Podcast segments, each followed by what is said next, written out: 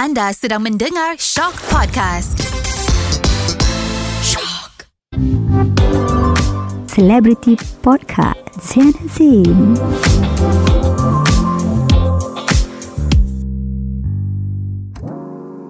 Kak Zana ni sebenarnya daripada Kak Zana umur lima tahun sekolah gula-gula dulu. Kak Zana dah suka sangat menyanyi. Ada satu lagu hit Kak Zana punya telinga and mind. Ya Allah sedapnya lagu ni. Lima tahun tau.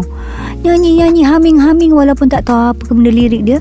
Sampailah Kak Zana sekolah rendah. Ah, bila ada persembahan hujung tahun yang mana menyanyi solo, menyanyi solo, menyanyi duet, nyanyi duet, ah, menari-menari. So until Kak Zana ambil talentan sampai Kak Zana tingkatan lima. So after tingkatan lima, Kak Ziana masuk pertandingan lagu-lagu tahun 60-an di Kompleks Shah Alam. Masa tu tahun 85-86. So Kak Ziana menyanyi-nyanyi sampai satu minggu tu asyik menyanyi lagu tu sampai kak, bapak Kak Ziana kata, apa benda yang kau menyanyi ni? Kau buat apa ni asyik nyanyi lagu ni? My father tu dia cepat trigger polis. So dia kata, tak ada apalah bah. So masa nak buat baju pun Takut nak beli baju pun Tak tahu kat mana nak minta kat abah Takut kena marah. Minta dia duit kat mak. Mak kata Orang bahasa diri. Mak mak orang masuk talent time ni ni ni ni. Ah, Habis tu baju berapa Orang dah tengok banyak ni banyak. Okay so beli kain Minta Kak Jim punya best friend. Mak dia ni pandai menjahit Cik Mah kita orang panggil. So Cik Mah pun jahit. So Kak Ji pun Lagi sehari tak silap Kak Ji Kak Ji baru cakap Abah besok orang ada. Ha?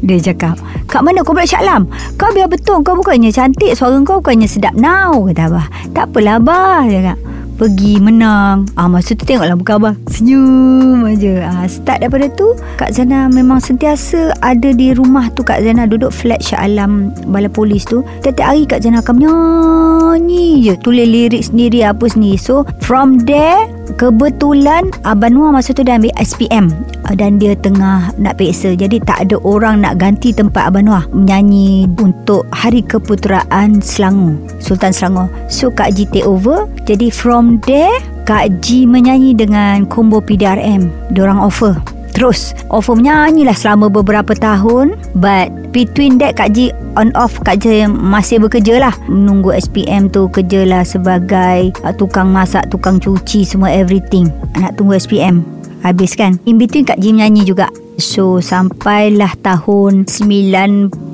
tak silap Kak Ji sign dengan Rahim Osman Production. So Kak Ji ni tunggu lama ni tak ada apa-apa ke kan?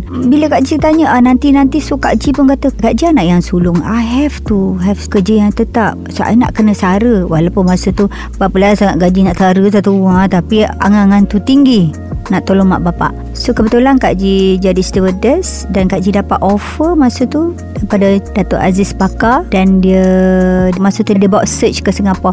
Eh Ziana dia kata, do you still want to sing? Yes, come to the office dia kata. We chit-chat dia kata. Sebab masa Kak Ziana menunggu untuk jadi stewardess tu Kak Ji dah rekod satu lagu bersama dengan polis PDRM lagu ku Ibarat Lilin kan album Ibarat Lilin so dia tahu Kak Ji and then masa Kak Ji sign dengan Remus Production pun dia tahu tapi tak ada projek so Kak Ji kerja dan bila dapat offer balik Kak Ji pergi. So bawa Abah kata kami nak sign Jana untuk in our label lah dia cakap. So Abah kata anak saya ni tak cantik mana pun Cik Aziz suara pun boleh lah. Kan takut nanti kalau tak jadi susah buang duit kata Abah. Tak apa dia kata kita cuba Dia terbakat. Kalau ada rezeki ada. So Kak Ji pun Rakamkanlah album Mada Behela. Tapi in between Kak Ji masih lagi kerja stewardess. Uh, Until satu hari tu Kak Ji kata nak buat promotion susah apa semua. Then Kak Ji kata Abah macam mana ni bah? Nak nyanyi ke tak nyanyi? Kau rasa mana yang kau suka nak? Nyanyi bah Dekat di hati.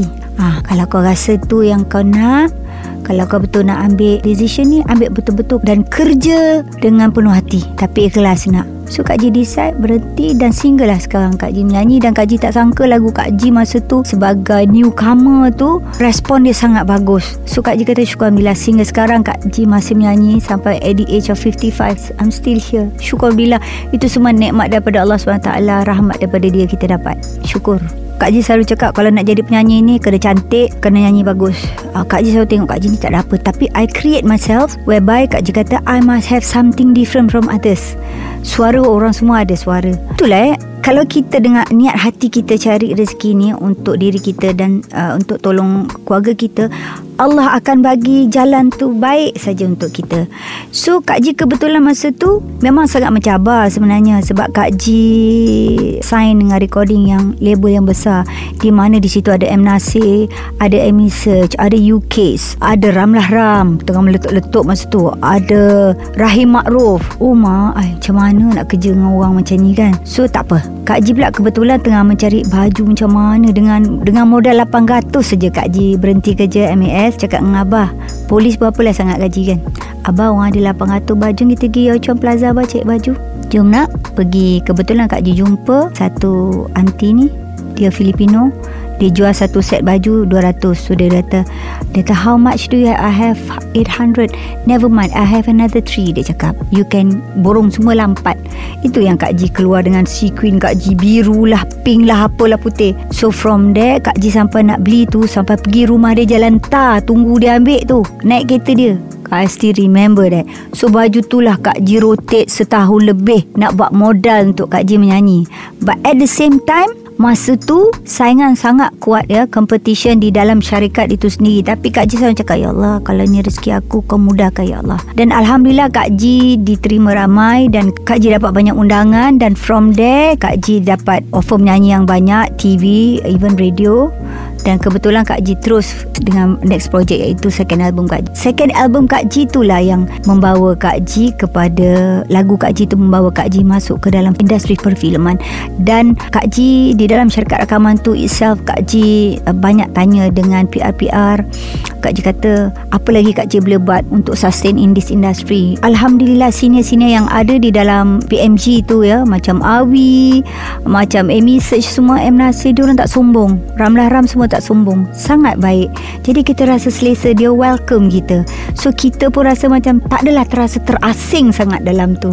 Uh, Dan Alhamdulillah Sehingga kini hubungan kita semua baik. Sampailah Kak Ji berlakon Dan second album Kak Ji tu Ada lagu Anggapanmu. Uh, Itu yang meletup. Anggapanmu ku cinta padamu tu kan Tu yang meletup.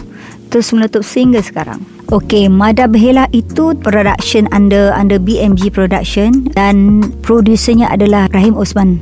So dialah yang take care of the album.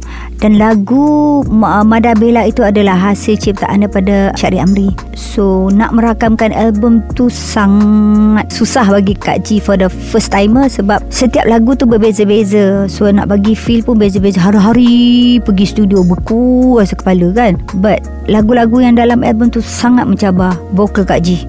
Ada yang kadang Kak Ji rakam 2 jam, ada 3 jam, ada 5 jam pun ada satu lagu.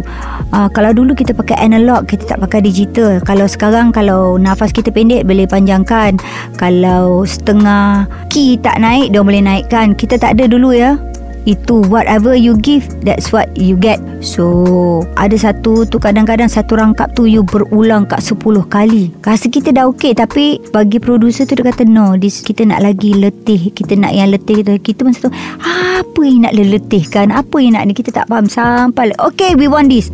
Oh okay. Ah, That's what I said. Dulu punya analog You tak ada Nak tipu-tipu. Your breath Your pronunciation Semua kena tepat. Sekarang tak ada. Autotune banyak. Senang Kita nak tahu orang tu boleh menyanyi Bila you tengok live. Ha, Dan analog dulu Sound dia sangat terang Kaji prefer analog I, I think maybe I, I was in that generation last time kan But When you think back Teknologi baru ni Bagusnya pula Bila ada penambahan-penambahan yang dia boleh bagi lagi sedap. Teknologi itulah dia kata dia ada pro and cons dia. It's up to the sound engineer tu macam mana dia nak olahkan menjadikan suara kita lebih bulat dan cantik didengar. Okey, terima kasih mendengarkan episod saya kali ini. Terima kasih teruskan lagi mendengar episod yang seterusnya di Celebrity Podcast. Zanasin. Thank